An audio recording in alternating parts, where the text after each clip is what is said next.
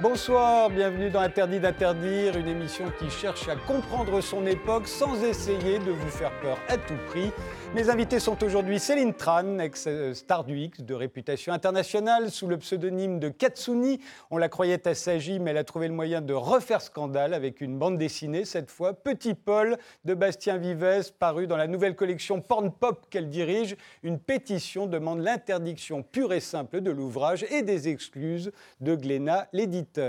Benoît Duteurtre pour son roman « En Marche ». C'est un Candide version deux mille dix-huit qui s'élève contre l'optimisme de notre époque et sa tyrannie du bien. Brisa Roché, quelques mois après le succès de son album « Father », elle sort la suite, un E P quatre titres intitulé « Patience ». On va lui demander pourquoi elle s'est rhabillée. Et peut-être le plus dangereux des quatre, Yves-Marie Bercé, professeur émérite à la Sorbonne, qui consacre un livre « Les secrets du vin » à une boisson économique.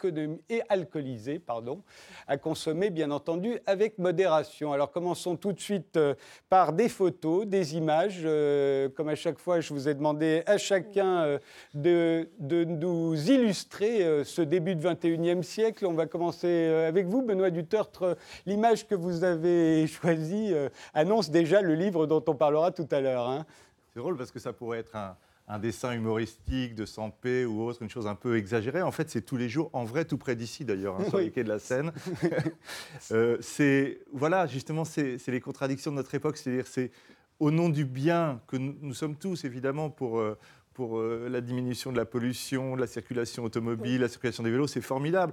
Mais en même temps, il se trouve que notre société, depuis des décennies, invente un modèle qui fonctionne sur euh, l'auto- l'automobile, la nécessité d'en avoir une, euh, les transports en commun ne marchent pas très bien, donc il faut bien que les gens se débrouillent. Donc on arrive à cette situation absurde où on canalise les pauvres automobilistes dans une oh. seule voie, tandis que deux malheureux cyclistes tout seuls avancent sur, euh, voilà, sur l'autre voie. C'est euh, voilà, la tyrannie du bien, d'une certaine façon, euh, même si l'intention est bonne, euh, c'est pas si facile que ça de, de, de trouver la solution, quoi.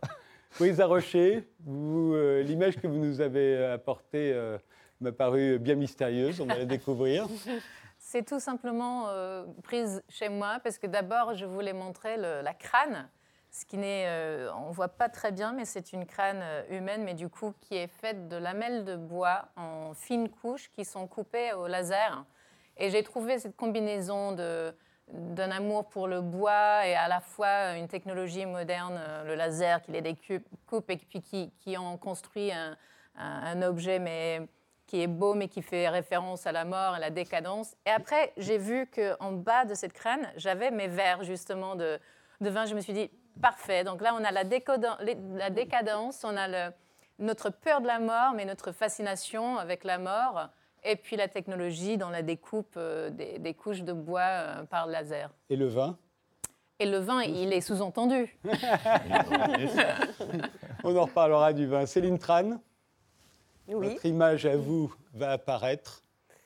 Encore une fois, représentative de ce début du vingt et unième siècle. Alors pourquoi celle-ci ? Elle est issue d'une série qui est culte, qui s'appelle Black Mirror, qui oui. est une série d'anthologie et qui parle justement de notre société. C'est un peu une, une série d'anticipation qui parle du pouvoir des téléphones portables, d'Internet, des réseaux sociaux et comment ça influe euh, sur la société, sur notre construction de l'image et donc de notre identité et du pouvoir de l'influence. Et là, en l'occurrence, il s'agit d'un épisode où les gens, comme pour... Euh, certains euh, services euh, se, s'évaluent, euh, se notent mais les uns les autres. Hein. Ils s'évaluent. Et en fait, les gens ont un statut, trouvent leur place dans leur société en fonction de la note euh, qu'ils ont, qui est, euh, bah, qui, qui est le résultat du regard des autres. Donc ça crée une pression énorme.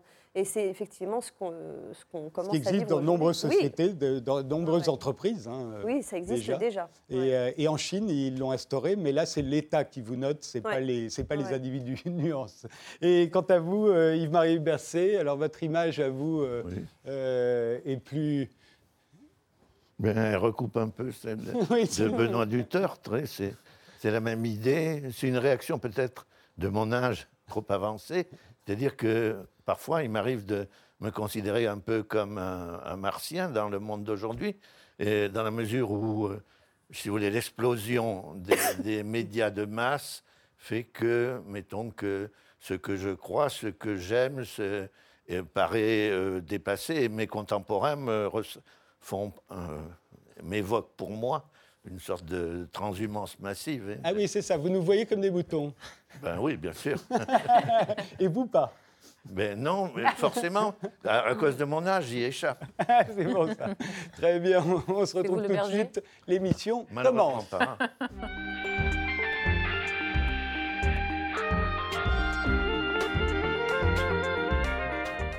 Céline Tran, commençons par vous, puisque le livre qu'on a voulu interdire en cette rentrée, vous êtes derrière en tant que directrice de la collection Porn Pop, mm-hmm. une collection de bandes dessinées qui veut faire entrer la pornographie dans la pop culture.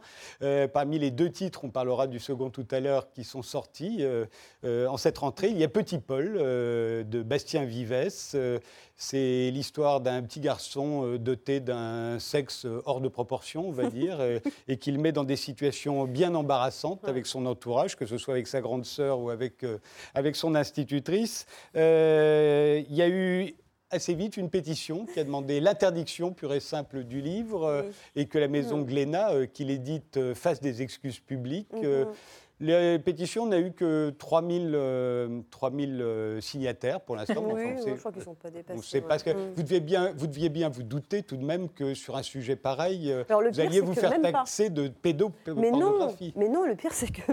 Enfin, vraiment, même, même pas, pas du tout.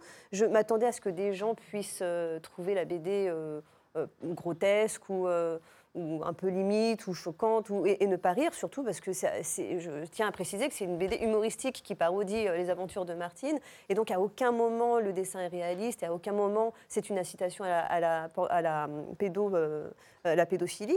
Euh, donc moi, quand je l'ai eu entre les mains, j'ai surtout beaucoup ri, et je me suis dit, bon, effectivement, je comprends que des gens... Euh, peut-être n'est pas le même sens du enfin, je vous rappelle bon que la, la, la loi est claire. Mais je m'attendais pas, je m'attendais pas à une attaque. Toute représentation d'un mineur euh, euh, est interdite. Euh, mais oui, enfin, mais c'est vrai euh, que là on est dans, dans de la B D. Ayant des rapports sexuels est interdit, que ce soit euh, mm. euh, en vrai, euh, que ce soit réel dans un film ou euh, dessiné. Euh, ouais, c'est, alors, c'est, c'est considéré comme la même chose. Je, je, je, je reconnais aussi que, euh, en ce qui concerne la loi, y a, euh, moi je laisse les gens du service juridique s'en occuper. Et c'est pas mon domaine. C'est-à-dire mm. que quand je suis arrivée chez Glénat en tant que directrice de collection, donc il y avait déjà ces, cette œuvre qui était prête et euh, que euh, clairement j'ai euh, voilà c'était déjà le, le, le, le produit fini finalement, donc j'ai, je l'ai pas suivi dans son élaboration et euh, on m'a dit voilà qu'est-ce que tu en penses, est-ce que tu as envie de, de d'écrire une préface et de, et de soutenir ce de mettre en avant cette B D, je l'ai lue et effectivement, euh, j'ai euh, tout de suite adhéré. Je me suis dit, bah, ok, bien sûr, euh, je vous suis, euh, je vous suis là-dedans. Alors tout de suite, euh, dès qu'il y a eu la pétition, il y a deux réseaux de libraires euh, qui ont retiré le livre des rayons. Pas vraiment.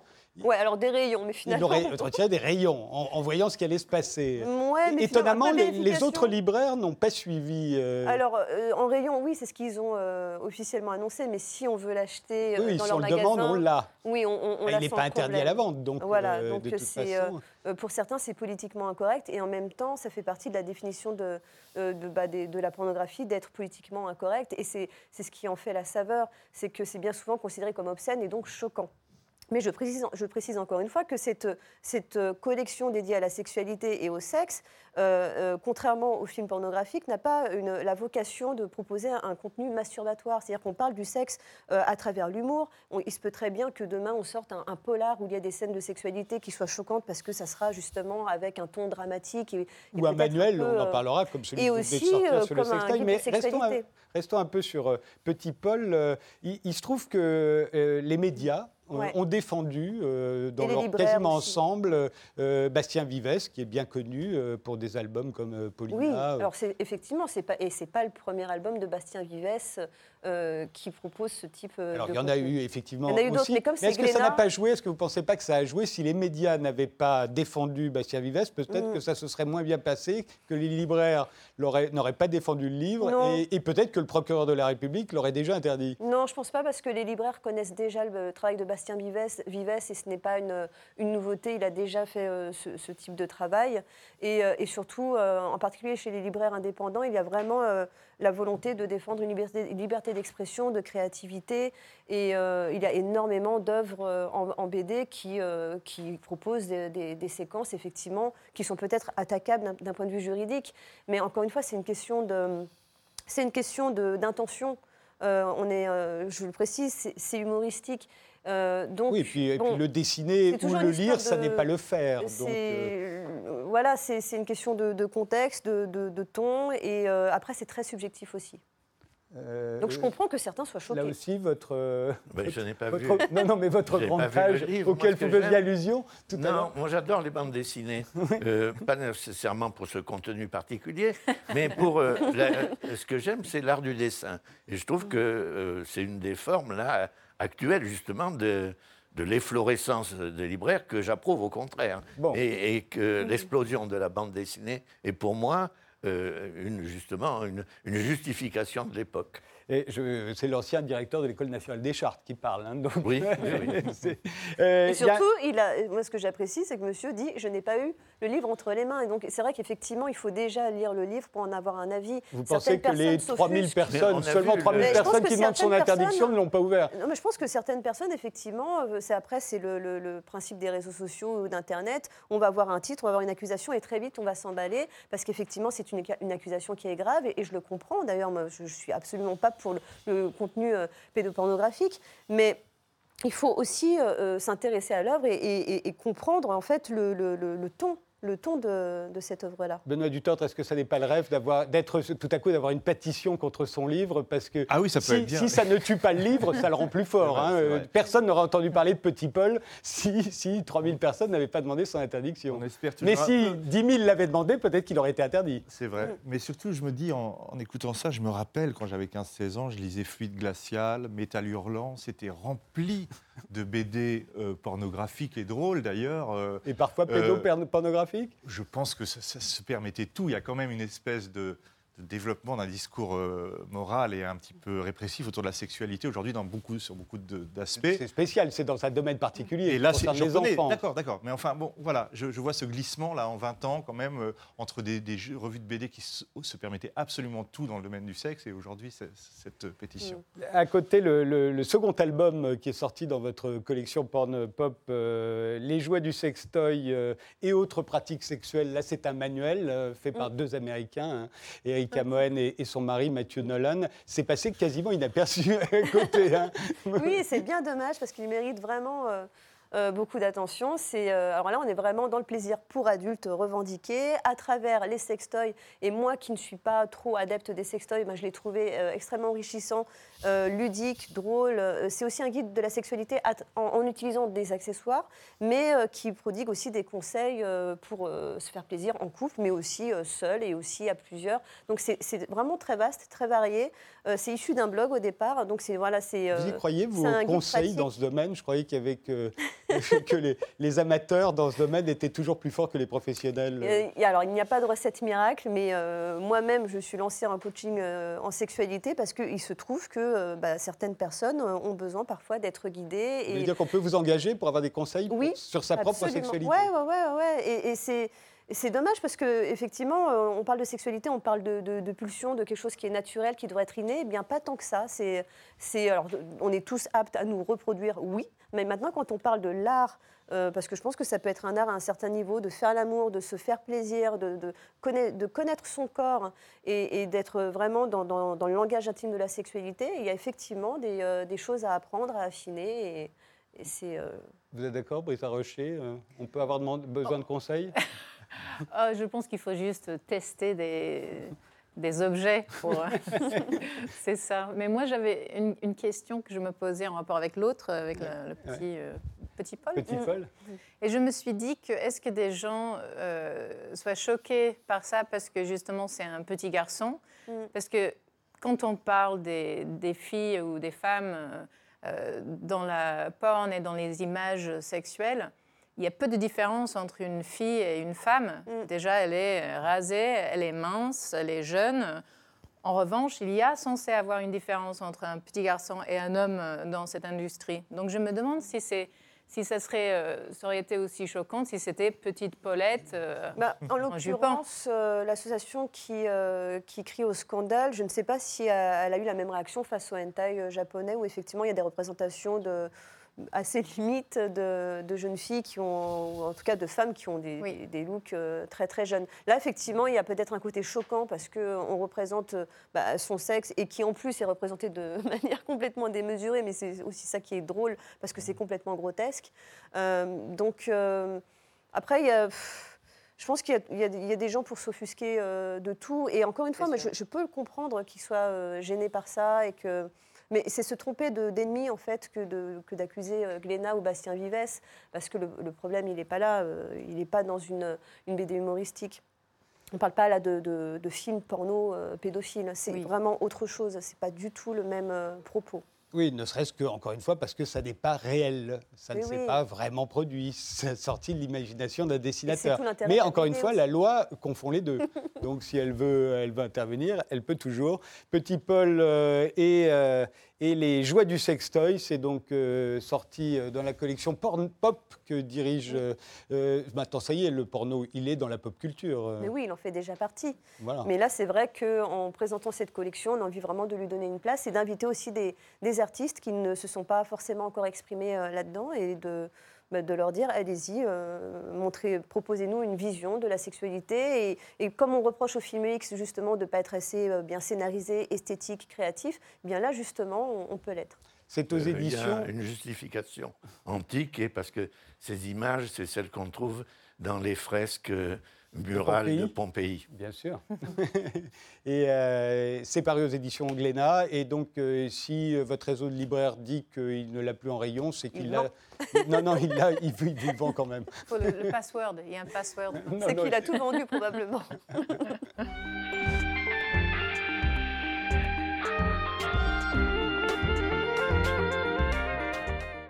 Benoît Duteurtre, votre nouveau roman s'intitule « En Marche ». Il est paru chez Gallimard. C'est une sorte de Candide d'aujourd'hui, un conte philosophique à la Voltaire. Vous aussi, vous vous élevez contre l'optimisme de votre époque, au fond. Enfin, je m'élève surtout contre la, ce que j'appelais tout à l'heure la tyrannie du bien, d'une certaine ah, façon. C'est le, les optimistes euh, qui oui. pensent que le bien euh, peut triompher et qu'il le fera sans dommage. C'est-à-dire que oui, c'est ça. Mon personnage, c'est un, il s'appelle Thomas, c'est un jeune trentenaire euh, plein d'ambition pour réformer le monde et il pense qu'il a les, les outils. C'est un député, euh, un député français. C'est un je, député d'une trentaine d'années qui vient d'être élu à la faveur d'un grand mouvement euh, euh, inattendu euh, au Parlement. Et il croit effectivement qu'avec euh, euh, sa formation, ses connaissances en économie, en politique, il a les outils pour transformer le monde et que tout aille mieux avec cette espèce effectivement de naïveté qu'on a peut-être pu voir chez certains, d'une certaine façon, chez certains élus euh, de la France d'aujourd'hui. Et en même temps, il va se heurter au fil du livre à une réalité qui est beaucoup plus complexe, à un monde qui ne marche pas si bien, euh, le, auquel le... il y a des classes sociales, des le... intérêts qui s'opposent, et cetera. Il ne suffit pas comme ça d'avoir des théories euh, réformatrices pour changer le monde. La réalité, euh, c'est un pays qui est considéré comme le, le meilleur des mondes possibles, hein, la Rugénie, euh, voilà. euh, qui, a, qui applique un programme ambitieux, réduire les déficits publics, bien entendu, mais mais aussi euh, euh, lutter contre les, toutes les formes de discrimination et appliquer un programme euh, écologique, euh, là aussi euh, très ambitieux. Euh, est-ce que la Rugénie, pour vous, c'est la France ? C'est un mélange, parce que je me suis inspiré aussi de certains voyages dans des petits pays d'Europe centrale pour la décrire au moins géographiquement. Mais l'idée, c'était effectivement un pays imaginaire qu'on va découvrir dans l'esprit de Candide, parce que c'est un livre que j'adore et j'aime bien le, aussi le côté euh, finalement plus humoristique que philosophique, des, des contes philosophiques comme ça. Donc voilà, mon personnage part à la découverte de ce pays qui est, paraît-il, un nouveau modèle, effectivement, euh, et euh, qui ressemble effectivement beaucoup à la France. Mais l'idée... Pour, faire une, pour créer ce monde imaginaire et un peu effrayant, c'était de rassembler dans un petit territoire plein d'aspects très pointus euh, de notre euh, société contemporaine. Donc dans cette ville, par exemple, il euh, n'y a que des véhicules à roulettes, des, des trottinettes, euh, des, des triporteurs, des bicyclettes, oui, et cetera qui, qui, se, qui s'écrasent tous les uns les autres d'ailleurs, mais il n'y a pas d'automobile. Dans ce pays-là, euh, dès que vous commencez à, mo- à manger un morceau de viande, on vous regarde avec des yeux furieux en, en prononçant le mot cadavre, évidemment, pour dénoncer le morceau de viande. Mais il n'y a, a plus risqué même, puisque votre jeune député se fait arrêter dès la descente d'avion, tout simplement parce qu'il a souri à une femme, voilà, avec son enfant, et elle s'est sentie agressée. Euh, Exactement. Vous, vous n'exagérez que... pas un peu, Benoît Duteurtre ? Oui, justement, ce livre est basé sur l'exagération. C'est une espèce de bande dessinée de notre époque. D'ailleurs, j'avais failli l'appeler, en fait, euh, référence à, un peu à, à Tintin, euh, Thomas et les mystères de la Rugénie, vous voyez. Donc il y a ce ton comme ça, un petit peu euh, volontairement euh, outré. Mais bon, effectivement, il sort, il sort de, de, de, de l'aéroport. Il cherche le transport qui va pouvoir le conduire en ville, mais qui finalement n'a jamais été bâti, parce que dans ce pays euh, qui euh, est ultra-libérale, et cetera. En même temps, euh, on prône le respect de la planète, et cetera. Mais tous les services publics sont à l'abandon. Donc chacun, finalement, est amené à se débrouiller tout seul. Et donc, il va trouver un moyen pour gagner la ville, finir dans une espèce de train de banlieue. Et il voit une femme avec un bébé. Et voilà, il est dans ce train. Il se dit, voilà, il faut que je m'accoutume au pays, il faut que je rencontre les gens. Et il lui sourit avec insistance pendant euh, tout le trajet. Et effectivement, à la fin, elle va le dénoncer aux policiers sur le quai de la gare. Et il subit un interrogatoire en bonne et due forme et on pour savoir s'il est venu harceler les femmes en Rugénie. Voilà. Voilà. Et elle dit qu'on lui dit qu'elle ne l'oubliera pas de sitôt. À croire qu'on ne sourit plus aux femmes dans, le, non, dans la société sûr, idéale, vous pensez? Elle sera traumatisée pendant... Et peut-être ça lui reviendra, même vingt ans plus tard, d'une façon insupportable, ce souvenir qui justifie qu'évidemment, euh, on punisse le monsieur, en tout cas... Alors vous l'avez dit, il n'y a plus d'automobile, il n'y a que des véhicules à roulettes, euh, y compris sur les trottoirs, ce qui bien que, si bien que le paradoxe, c'est que dans, dans une société sans voiture, au fond, les piétons n'auront pratiquement plus de place. Bah, c'est c'est votre ce théorie. Passe, hein. Écoutez, je fréquente beaucoup les trottoirs de Paris. Euh, je peux vous dire qu'on a un peu peur des cyclistes de temps en temps, puisque le principe du cycliste, c'est de... passer partout, de ne respecter aucune règle du code de la route et, si possible, d'utiliser donc à la fois les passages cloutés, les trottoirs, de passer au feu rouge et dans les rues à contresens. Donc, j'ai voulu un petit peu forcer le trait, là encore, mais euh, si vous voulez, c'est toujours... Voilà, l'idée du livre, c'est aussi que euh, cette société veut faire le bien, mais en faisant le bien, elle produit finalement une espèce de violence euh, qui ne se dit pas, mais qui finalement vaut, d'une certaine façon, les, les, les violences du passé. Euh, c'est, je crois, quelque chose qui caractérise euh, notre époque. Et voilà, Yves-Marie Bercé, ça aussi, ça malheureusement, fait que les gens que... de votre âge, vous pensez là aussi que... C'est ce que j'éprouve euh, tous les jours dans mon avenue, oui. Euh, c'est Paris demain, ou même Paris aujourd'hui, qui est, qui est déjà présenté, là. La, la réalité des, des cyclistes qui se font n'importe quoi. Alors, on l'avait déjà vu, à vrai dire, euh, à Tokyo ou à Amsterdam, c'est comme ça, il y a la loi des cyclistes. Au Japon, on roule sur, sur les trottoirs. Mais là, il dit qu'il y aura mais, plus mais que les là, cyclistes. Mais là, il roule même euh, euh, quand le feu est rouge. Euh, il y a Et puis, il y a cette complication de... des rues. C'est-à-dire qu'il y a une voie pour les cyclistes, une pour les fauteuils de, de handicapés, il y en a une pour les, les triporteurs, et cetera. Enfin, une pour les trottinettes. Enfin, ces, ces rues deviennent un peu aberrantes. Et euh, dans ce livre aussi, une autre caractéristique que j'ai prise de notre société, que je mets dans ce petit microcosme, c'est qu'il y a une espèce de, de, de revendication à, à l'égalité et au respect sur tous les sujets. Donc, euh, dans un autre genre de deux roues, plus loin dans le livre, ce sont les motards qui ont l'impression qu'on ne les respecte pas euh, parce qu'on prétend les empêcher de rouler euh, avec des moteurs épouvantables sur une petite route de montagne. Mais les motards a... s'étaient déjà révoltés qu'on leur faisait payer voilà. la vignette alors que les, tous les, les équipements euh, des routes ne sont pas du tout prévus pour les motards. Et... Exactement. Et alors donc ils estiment qu'on attaque leur dignité évidemment de motards et ça crée des conflits avec les touristes qui sont une autre communauté contemporaine. C'était que notre société divise et oppose en en même temps des quantités de groupes qui chacun revendique d'une certaine façon leurs droits et c'est aussi quelque chose qui est... Mais là vous êtes très pessimiste, c'est que vous pensez que dans un pays comme la Rugénie, on ne fabriquera plus rien, on importera tout de l'étranger, il n'y aura plus de services publics non plus euh, et qu'au fond le seul avenir possible pour les jeunes Rugènes, ce sera de conduire des vélos-taxis, non plus des, des oui. automobiles, euh, mais, c'est, c'est mais des vélos-taxis. Mais c'est un truc qui me fascine un petit peu effectivement euh, en France et ailleurs, bon, très bien la, la culture du vélo, là on est en plein dedans, euh, il y a une propagande permanente et ça a des très bons côtés, d'accord. Mais il y a une espèce de retour de, de, de la force physique qui est nécessaire pour survivre, et cetera. C'est-à-dire que tous ces jeunes gens qui n'arrivent pas à trouver de, de travail dans, dans une société dont toutes les entreprises ont fermé, qu'est-ce qu'il reste à faire? C'est livrer des pizzas, livrer des colis, euh, livrer des personnes en, en roulant en sur des vélos-taxis. Oui, il s'agit de pédaler tout le temps. La quoi. force physique redevient le principal euh, atout, euh, le seul capital, au fond, de toute cette jeunesse euh, désœuvrée. Et c'est un petit peu aussi ce qui se passe par certains... Brisa Roché, au fait, cette société dans laquelle on commence, enfin, les plus apeurés, comme Benoît Duteurtre, ouais. ont l'impression que ça va être terrible. Est-ce qu'elle n'est pas née, au fond, en Californie, dans les communautés hippies dans lesquelles vous avez grandi? Justement... On mangeait macrobiotiques, on voulait la désindustrialisation. Mmh, justement, en fait, j'étais étonnée quand il a dit qu'il est allé en Europe centrale pour faire de la recherche, parce qu'il faut aller sur la raison. côte ouest des États-Unis. Là, c'est, tout est politically incorrect. Et en fait, tout le monde marche sur la pointe des pieds, mais sous, avec une, le but de, d'être libre. Donc, en fait... Euh, C'est, ça peut être comique assez souvent, mais ça peut aussi être réellement contraignant et, et triste, ouais. particulièrement entre les deux sexes.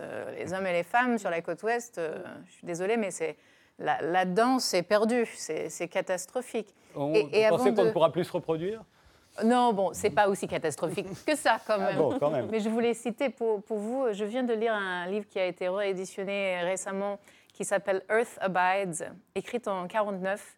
Et je pense que ça va vous plaire. C'est à la fin, de, en fait, il y a eu une maladie, la civilisation est détruite. Et c'est un écologiste, étudiant, professeur qui, qui survit, et un poignet d'autres gens.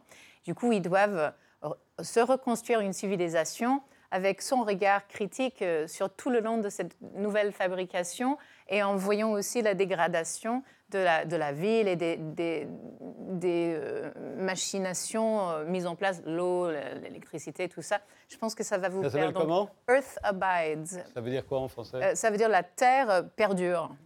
Justement, d'ailleurs, ce qu'il y a de drôle, c'est que dans votre pays euh, idéal, euh, les salles de bain, euh, par exemple, euh, prennent beaucoup de place, mais il n'y a que de l'eau froide, il euh, n'y a, a pas de serviettes, il n'y a pas de serviettes, et il y a un seul éclairage.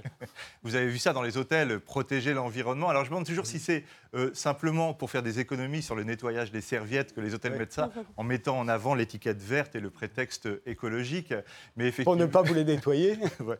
Mais en fait, derrière ce pays qui s'appelle la Rugénie, il y a un un théoricien, euh, comme dans Candide, qui s'appelle Stéphane Gloss, oui, allusion à Pangloss. Pangloss, bien sûr, euh, qui était une espèce de théoricien qui prône en fait à la fois la plus grande liberté dans le domaine de l'économie, c'est-à-dire donc la, la, voilà, la destruction de tout le tissu, euh, en tout cas de, de l'État, et cetera, et la plus grande vigilance dans le domaine des actes individuels liés à l'hygiène, à la sécurité, à la protection de la planète. Donc c'est une espèce de, comme ça, de dictature de la vie, du petit geste de la vie quotidienne et de liberté absolue pour le commerce et pour l'entreprise. C'est comme ça que j'ai, voilà, que j'ai conçu ma... Le progrès ma pour vous, Benoît Duteurtre, en tout cas le progrès tel qu'on l'entend de nos jours, c'est pas tellement euh, une marche en avant, c'est plutôt une marche vers le pire.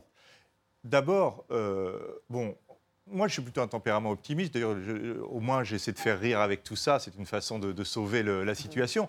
Mais quand on me dit, c'est, c'est très curieux, cette contradiction de notre époque. Parce que d'un côté, on va toujours me dire « Ah oui, mais tu vois les choses en noir, tu es, tu es pessimiste, il ne faut pas être pessimiste. Il y a toujours eu des gens pessimistes qui ont dit que ça allait moins bien, et cetera » Mais en fait, notre époque ne cesse de nous répéter à longueur de temps que ça va moins bien, qu'on va dans le mur, que la planète est en train de pousser son dernier souffle, que la démographie, c'est une catastrophe, que l'économie euh, va connaître une nouvelle crise épouvantable, que les religions, les, les fanatismes montent partout et qu'il y a des nouveaux conflits qui se préparent. Donc il y a à la fois ce refus du discours du pessimisme et en même temps un climat anxiogène qui est entretenu en permanence. C'est très, très compliqué, ces contradictions. Ça s'appelle En Marche, c'est paru chez Gallimard. On se retrouve dans deux minutes, juste après une pause.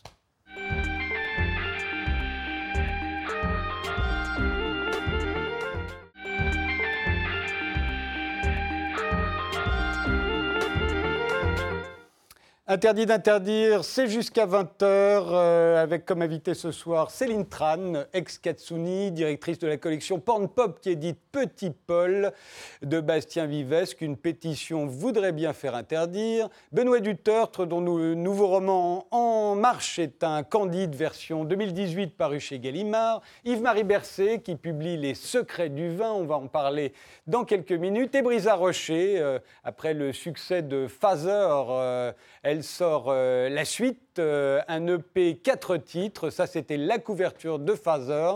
Maintenant, euh, la pochette, plus exactement, de Patience. La première question que j'ai envie de vous poser, c'est pourquoi vous êtes habillée. Bon, je pensais que, que vous voulez dire entre mes albums d'avant, parce que mon album jaune, je suis aussi euh, quasiment nue. Quasiment nue, mais, mais là, qu'il... c'est plus marquant parce que l'un est la suite de l'autre. C'est vrai, hein c'est Donc, vrai. Donc pourquoi, et d'ailleurs, on a l'impression que, que vous, fait, euh, en, en, en soutien-gorge, vous regardez, euh, oui, bah, toisez. On, on voit que c'est le même soutif euh, aussi. Oui, oui, on voit tout. C'est, c'est parce que ce shoot, ce shooting avec Mondino, Jean-Baptiste euh, Mondino oui, qui a fait les photos. On a, on a eu beaucoup de, de communication dessus avant. Et puis, le jour même, je suis arrivée avec tout un tas de vêtements parce qu'il y avait cette question de masculin et féminin et, et le passé que j'évoque dans cet album. J'ai mis tous les vêtements par terre et j'ai fait des, des essayages avec lui. Il a regardé, j'ai regardé, on a trié. Et pendant les essayages, il a vu que je ne me rase pas des aisselles. Mais ce n'était pas, a priori, ça ne faisait pas partie de, de, de l'idée d'origine. Et du coup, en fait, c'est plutôt que je me suis déshabillée parce que j'étais dans cette chemise qui évoque un aspect masculin californien, légèrement années soixante-dix. Après, j'ai dû me changer et il m'a dit euh, « lève, lève, lève tes mains dans l'air comme ça ». C'est la seule photo qu'on a prise comme Mais ça. C'est normal, puisque c'est un album, et... Father, où vous parlez de votre père. Donc, euh, on l'a dit, vous êtes né dans une communauté hippie. Oui. Donc, au fond, c'est un rappel de votre culture d'origine. C'est ces poils que vous, vous ne alors, voulez pas raser. Oui, alors en fait, le, le fait de ne pas me raser, ça, ça c'est quelque chose que, je, que j'entretiens euh, toute ma vie, justement comme un lien avec mes origines, mon éducation, euh, qui, est, euh, qui est une éducation féministe et, et qui, euh, qui est aussi un rébellion que je peux faire contre les pressions que j'ai même dans mon industrie de la musique, d'être formaté dans une beauté. Vous avez eu des problèmes parce que vous aviez euh, du poil sous les bras? Alors, on vous l'a reproché donc... Pas depuis un moment, mais oui, on m'a même, euh, au début, quand j'ai sorti mon premier album, j'ai fait quand même euh, des, des articles dans Marie-Claire, dans Elle, et cetera, des articles où on, on t'habille et on te met avec d'autres actrices ou des choses dans les mises en scène un peu mode. Et j'ai été pour... j'ai, j'avais dans mon rider, euh, je disais, je ne porte pas de sans manches. Et quand même... on essayait de me mettre dans les, des bustiers et on me poursuivait dans les toilettes avec un rasoir, choquée et dégoûtée de voir que j'avais des poils. Et j'étais, j'étais jeune et je voulais réussir et je voulais être partante et j'étais, je me sentais euh, confus et, et, et, euh, et, et je me sentais mal. Je pleurais, j'ai pleuré dans ces shootings. Et, euh, et après ces, ces histoires-là, euh, je... je ne me suis pas laissée faire. Alors vous, lui, vous, vous l'inspirez beaucoup, hein, Jean-Baptiste Mondino, qui est un grand photographe, euh, grand réalisateur mmh. de clips. Il a fait beaucoup de photos de vous, euh, vrai, qu'on oui. va voir. Euh, euh, il vous voit vraiment comme une rockstar. Hein. Euh, il, vous, il, vous, il vous photographie comme une rockstar. C'est vrai. C'est vrai. J'étais, en fait, il m'a photographiée la première fois pour justement son euh, livre qui s'appelait euh, « Guitare Heroes ouais. ». Et du coup, c'était que des hommes et des femmes avec... Euh, non, oui, des hommes aussi. Avec des guitares... Euh, plutôt posé glamour, parce que je crois qu'il y en avait même qui ne jouaient pas vraiment de la guitare, mais oui. qui mettaient en scène d'une façon... Vous-même, vous jouez de la guitare ? Sexy. Lui, il joue... Vous, mar... mais... vous, vous en jouez vous. Ah, moi, je joue, oui, oui, oui je joue. Mais, euh, mais lui aussi, bien il sûr. Joue merveilleusement bien, bien la disques, guitare. Vous savez, oui. euh, au début de sa carrière. On va... oui. Alors, je, je disais, c'est d'abord eu euh, un premier album qui s'appelle euh, Father, enfin, qui n'est pas votre premier album, mais qui est sorti il y a quelques mois, oui. qui a eu beaucoup de succès, euh, euh, qui, qui est un, un disque dans lequel vous consacrez à votre père, que vous avez perdu quand vous aviez seize ans. Il en avait quarante-huit. On va écouter tout de suite un extrait de la chanson quarante-huit, quarante-huit. Euh, oui. euh, vous aviez fait un clip. En voici un extrait. Merci. In our basement rooms we made me a bed. Trash novels under plywood, a flowered case for my head. I can see you standing naked in the kitchen by the stove, swaying gently on your long legs, a tree far from the grove.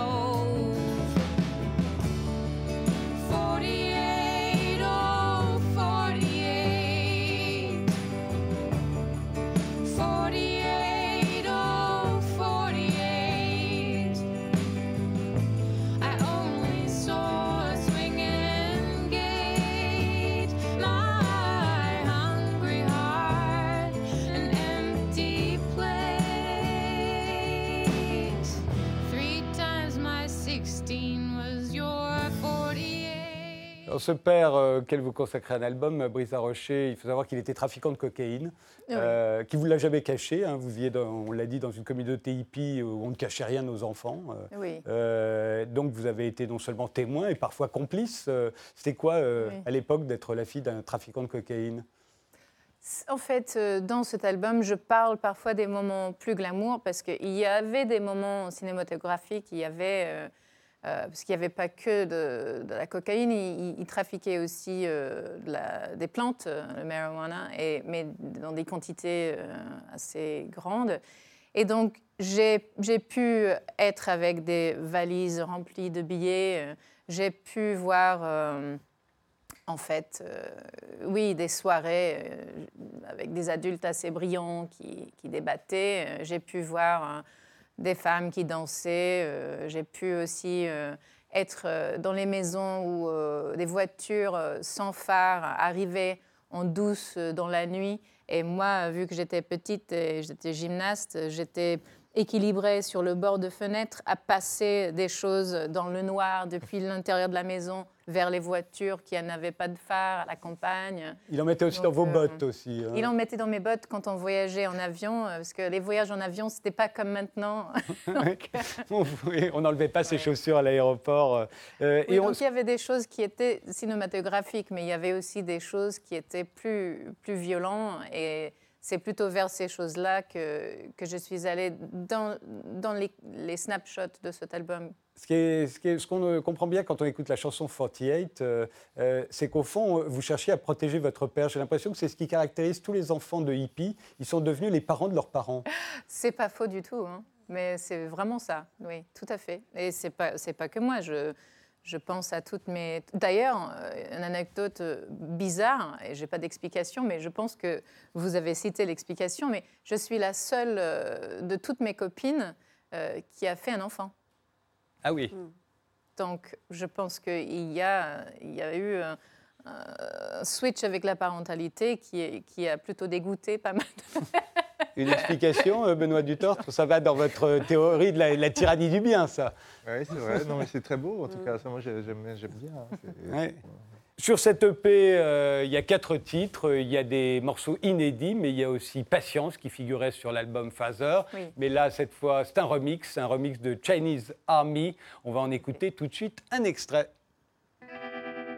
Have patience. Be prudent.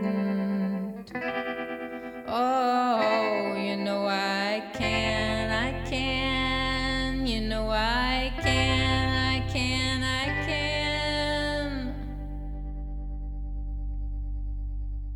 Patience had an ashtray, Patience had a pen, she gave them to her drunken man. Patience had a blanket. C'est qui Patience? C'est la, en fait, elle s'appelle Patience, Prudence, Christ. Et c'est la septième et dernière femme de mon père.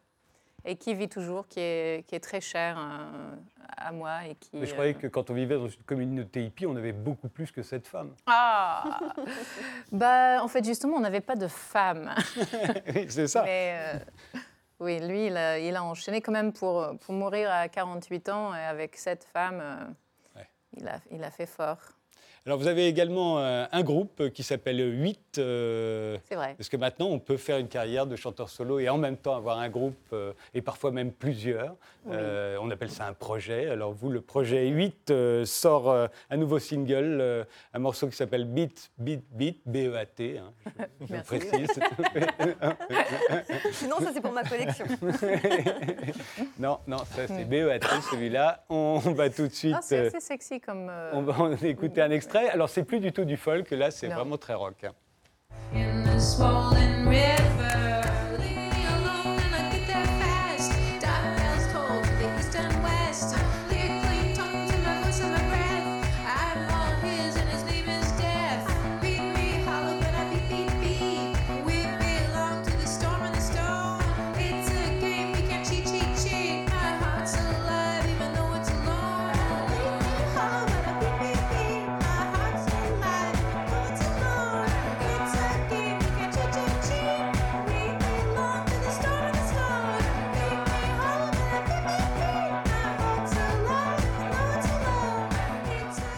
C'était Beat, Beat, Beat euh, avec Ray Borneo, hein, euh, le, ouais, le groupe huit. Euh, euh, vous allez faire une tournée aussi avec eux parce que vous allez... Je, on va je, tous je mélanger. Là, vous allez être en concert le, le vingt-quatre novembre ça, au Saxe. C'est où à, à, à Cher? Là, c'est Brisa Roché ou c'est huit? Non, là, c'est Brisa Roché. C'est pour l'album Father et c'est euh, le projet folk. Mais sur scène, euh, c'est pas aussi folk que ça. Il faut, ouais. faut venir le voir. D'accord. On viendra. Et Father, donc euh, l'album de Brisa Roché et la suite, Patience, dans les bacs et évidemment maintenant sur Internet.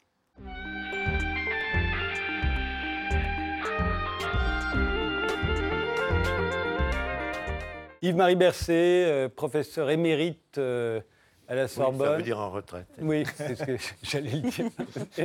Ancien directeur de l'École nationale des chartes. Euh, Aujourd'hui, vous publiez Les secrets du vin euh, à la librairie Vibert. Oui. Alors, je ne vais pas dire à chaque fois que je vais dire le mot vin qu'il faut le consommer avec modération, mais maintenant, c'est devenu presque... Mais mon livre, il faut le lire euh, un quart d'heure. Voilà. Alors, c'est un livre dans, dans lequel, en fait, vous nous dites, vous nous expliquez que...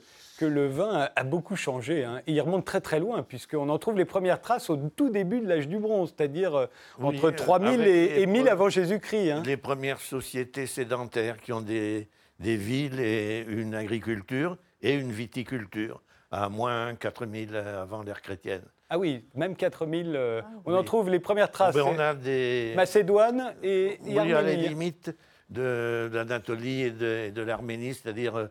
dans le, les, les monts où euh, le, Noé. Le, l'arche de Noé euh, s'est échouée. Le mont Ararat. Et dans le, le récit biblique, le premier geste de Noé descendant de l'arche est de planter une vigne et un an plus tard de s'enivrer au scandale de, de ses fils. Ouais. Mais cette ivresse annonce la dispersion euh, des tribus de, euh, que chacun de ses fils va fonder, de sorte qu'il est un peu... un nouvel Adam. Et l'ébriété n'est pas nécessairement un, un, un scandale, un défaut, c'est aussi bien l'annonce d'un monde nouveau. C'est quand même drôle qu'on a justement trouvé parmi les premières traces de, de vinification, euh, on les trouve justement en Arménie, oui, au pied du mont Ararat. Le, le Moyen-Orient tempéré, si vous voulez, se prête tout à fait euh, à, la, à la vinification. Hein. Et on peut dire que Le, le vin vient euh, empiriquement, spontanément, puisque il euh, y a des, des lambrusques, c'est la, la vigne sauvage, qui peut euh, fermenter. Les, les grains, les grappes peuvent fermenter sur pied, et il suffit de les absorber mm. euh, et d'éprouver un peu un, un sentiment d'ébriété. Je me souviens, euh, dans mon enfance, que quand les, les, les, à la fin des vendanges, il restait des, des grains tombés De, de la vendange, et, et les poules allaient picorer et revenaient en, en, en oscillant, parce qu'elles étaient ivres avec les, les graines fermentées. Autrement dit, le, le vin euh, s'impose euh, sans qu'il y ait eu une invention. Ouais. Et le vin a toujours été sacré euh, dans de nombreuses religions ? euh, Non, euh, enfin, euh, oui et non, si vous voulez. Mais il est évident que dans le récit biblique et dans l'Évangile, Euh, il acquiert une dimension sacrée, euh, puisque Jésus consomme du vin aux noces de Cana et puis le consacre à, à la scène, euh, l'Eucharistie, c'est du vin. Mais ça montre simplement, ah, ça devient sacré parce que c'est l'emblème du christianisme, mais en fait, ça montre simplement qu'au temps de Jésus, c'était un élément de la, l'alimentation quotidienne. Euh, ce n'était pas euh, quelque chose d'exceptionnel. Jésus prend pour l'Eucharistie du pain et du vin, c'est-à-dire des choses qui sont oui, tout à fait banales. Vous, Donc vous no... le vin est banal, tout simplement, vous notez dans le Moyen-Orient de cette époque. Vous notez d'ailleurs que l'État du Vatican, euh, selon une statistique récente, consomme plus de vin mais par c'est... habitant que la France. Mais c'est une statistique peut-être un peu pour rire. Euh, de mon temps, quand j'étais, euh, j'étais à l'École française de Rome, Dans la fin des, au début des années mille neuf cent soixante. À ce moment-là, euh, il y avait des taxes sur le, les alcools et euh, par la, la boutique euh, hors douane euh, du Vatican, on recevait, de, de, on achetait du whisky irlandais. Alors, je pense que c'est, si vous voulez... Euh, c'est pour ça sorte, que euh, leur consommation oui, augmente. A, c'est les employés du Vatican, peut-être, qui en euh, profitent du whisky. Alors, ce qui est sûr, c'est que le, le goût euh, euh, des vins et la manière euh, de, le, de les boire a beaucoup évolué avec le temps. Hein. On s'en aperçoit. Par exemple, vous racontez que le, le vin préféré de Napoléon, c'était le, le Chambertin. Le Chambertin. Voilà, le... qui était à l'époque le vin le plus cher. Oui, qui était, alors, et qui est tombé quasiment... C'est un climat dans une commune, une paroisse qui s'appelle Gevrey. D'où le nom, ensuite, pris au dix-neuvième siècle, de Gevrey-Chambertin, parce qu'on a réuni, si vous voulez, ce, ce cru exceptionnel avec le, le nom de la commune. Alors, euh, Napoléon Bonaparte, euh, tout jeune officier d'artillerie, il avait dix-huit vingt ans, au régiment de l'Affaire, aux confins de, de, de la Champagne. Et ça se passe en dix-sept cent quatre-vingt-huit à dix-sept cent quatre-vingt-onze, il est en garnison. Il est, comme tous les jeunes officiers, il se déjeune chez un traiteur où il boit du Chambertin. Et après, toute sa vie, il est resté fidèle à mais, ce vin. Mais ce qui est drôle, bu... c'est qu'il le coupe avec de l'eau. Il Pendant était, très longtemps, on a bu... Il était sobre, en réalité, de, mais il n'était pas le seul. Goût, et euh, il le coupait de l'eau, et cette juste proportion, il l'appelait ma limonade. Et euh, on dit que, par exemple, dans la retraite de Russie, il y avait toujours un, un attaché, un officier qui... était chargé de garder dans la poche une fiasque de, de Chambertin pour les cas de, vous, de vous, besoin. Vous dites également qu'entre la production de vin en France et ce que buvaient les Anglais, par exemple, ou les Hollandais, euh, le vin oui, changeait alors, de goût. Il faut dire On changeait le goût du vin. Certainement, euh, le vin est produit dans des zones méditerranéennes ou, euh, à la rigueur, euh, atlantique. Et euh, les pays du Midi... Euh, boivent, consomment du vin, mais ne basculent pas souvent dans l'ivrognerie ou l'ébriété. Et ce sont les peuples du Nord, les Hollandais, les Anglais, qui ont commercialisé, mondialisé le vin par leurs bateaux, qui l'ont transformé. Dans la mesure... Alors, ils l'ont transformé d'abord, en, euh, parce qu'au cours de la navigation, le, le vin risque de s'aigrir avec le tangage et le roulis et les changements de température. Donc, pour le garantir, il faut ajouter de l'alcool qui arrête le, la reprise de fermentation, qui le, le rend muet. Parce que dans la fermentation, il bruisse. Mmh. Et euh, quand on met de l'alcool, on l'éteint. Euh, c'est le mutage, il devient muet. Et donc ce, cet alcool euh, qui sert à, à la navigation arrive à Amsterdam ou à Londres avec un degré alcoolique beaucoup plus, beaucoup plus élevé. Et c'est volontaire parce que ce qui correspond, si vous voulez, à une astuce de navigation, correspond aussi au goût des peuples du Nord et à une consommation culturelle. Vous voulez dire que les peuples du Nord veulent s'enivrer ? Oui, alors, ils préfèrent un vin plus alcoolisé, plus sucré que les pays du Midi. Et euh, l'avantage supplémentaire, c'est de basculer beaucoup plus vite dans l'ébriété. Euh, parce que c'est pas seulement... Euh, l'ivrognerie, si vous voulez, est condamnée partout, mais non pas... L'ébriété, ce n'est pas la même chose. Eh mmh. Et euh, l'ébriété peut être condamnée, elle l'est au seizième, dix-septième siècle, pour des valeurs morales, parce que c'est la honte des familles, parce que le père va gaspiller son argent, et cetera. Mais euh, on n'est pas encore dans l'ivrognerie. L'ivrognerie apparaît au dix-neuvième siècle, du fait de l'urbanisation, de l'industrialisation, d'une consommation populaire. Et là, il va y avoir les lois contre la l'ivresse publique. Enfin, un symptôme est le mot... Ivre, euh, pardon, euh, alcoolisme n'apparaît dans le vocabulaire médical et l'hygiène publique qu'en en français en dix-huit cent quarante-neuf. Hein. Alors, euh, donc ça, c'est le danger. L'ébriété, elle, a un statut beaucoup plus noble, si vous voulez, et un statut privilégié dans les peuples du Nord. Et euh, on voit, par exemple, ce, ce vin euh, d'Espagne ou de, de Gascogne est transporté aussi dans les colonies anglaises de l'Amérique du Nord, qui deviendront plus tard les États-Unis, à New York, à Boston, à Baltimore. On, on, on débarque du vin et dans les, les boutiques qui s'appellent Dram Shop euh, ou Tobacco and Wine Shops, oui. euh, on, on, on, ce qu'on veut, c'est basculer très vite euh, dans l'ébriété, qui est une sorte de... d'extase, si vous voulez. Il y a des, des vins qui ont disparu, euh, qui étaient pourtant très à la mode. À la cour de France, au seizième siècle, on ne boit que les vins de Paris. Le Alors, vin on voit les vins de et Paris ça a disparu. Pour des, des raisons, bien sûr, de facilité de transport. Mais aujourd'hui encore, donc, on sait qu'à Montmartre, dans la colline, il y a du vin. Mais il y a du vin également à Suresnes, on, ouais. sur le Mont Valérien, aujourd'hui.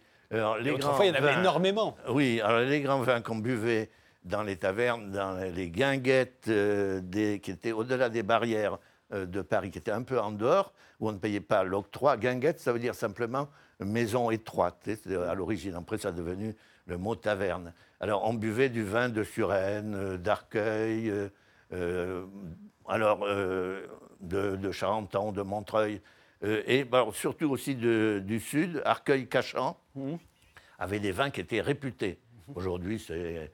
une banlieue bétonnée, euh, sinistre. Et, et alors, comment expliquez-vous, euh, euh, comment expliquez-vous le succès du champagne ? Qu'est-ce qui fait que le champagne va devenir la boisson préférée alors, des rois, le, des le riches ? Champagne c'est était, les, c'est le bouchon, ben, c'est... Euh, ça tient d'abord au, au, au Moyen-Âge. Les grandes foires euh, transnationales étaient à Troyes, où il y avait des échanges avec les pays euh, flamands ou hollandais, et puis la, d'Allemagne aussi, euh, qui, dont les marchands venaient à Troyes, aux abords de Paris. C'était la grande foire. donc euh, c'est-à-dire au cœur du vignoble de Champagne, qui était à ce moment-là un rouge léger. Mmh. Euh, le, les coteaux s'y, s'y prêtent tout à fait. Et euh, il arrivait que euh, des, des vins euh, acquièrent euh, de la mousse, se mettent à pétiller.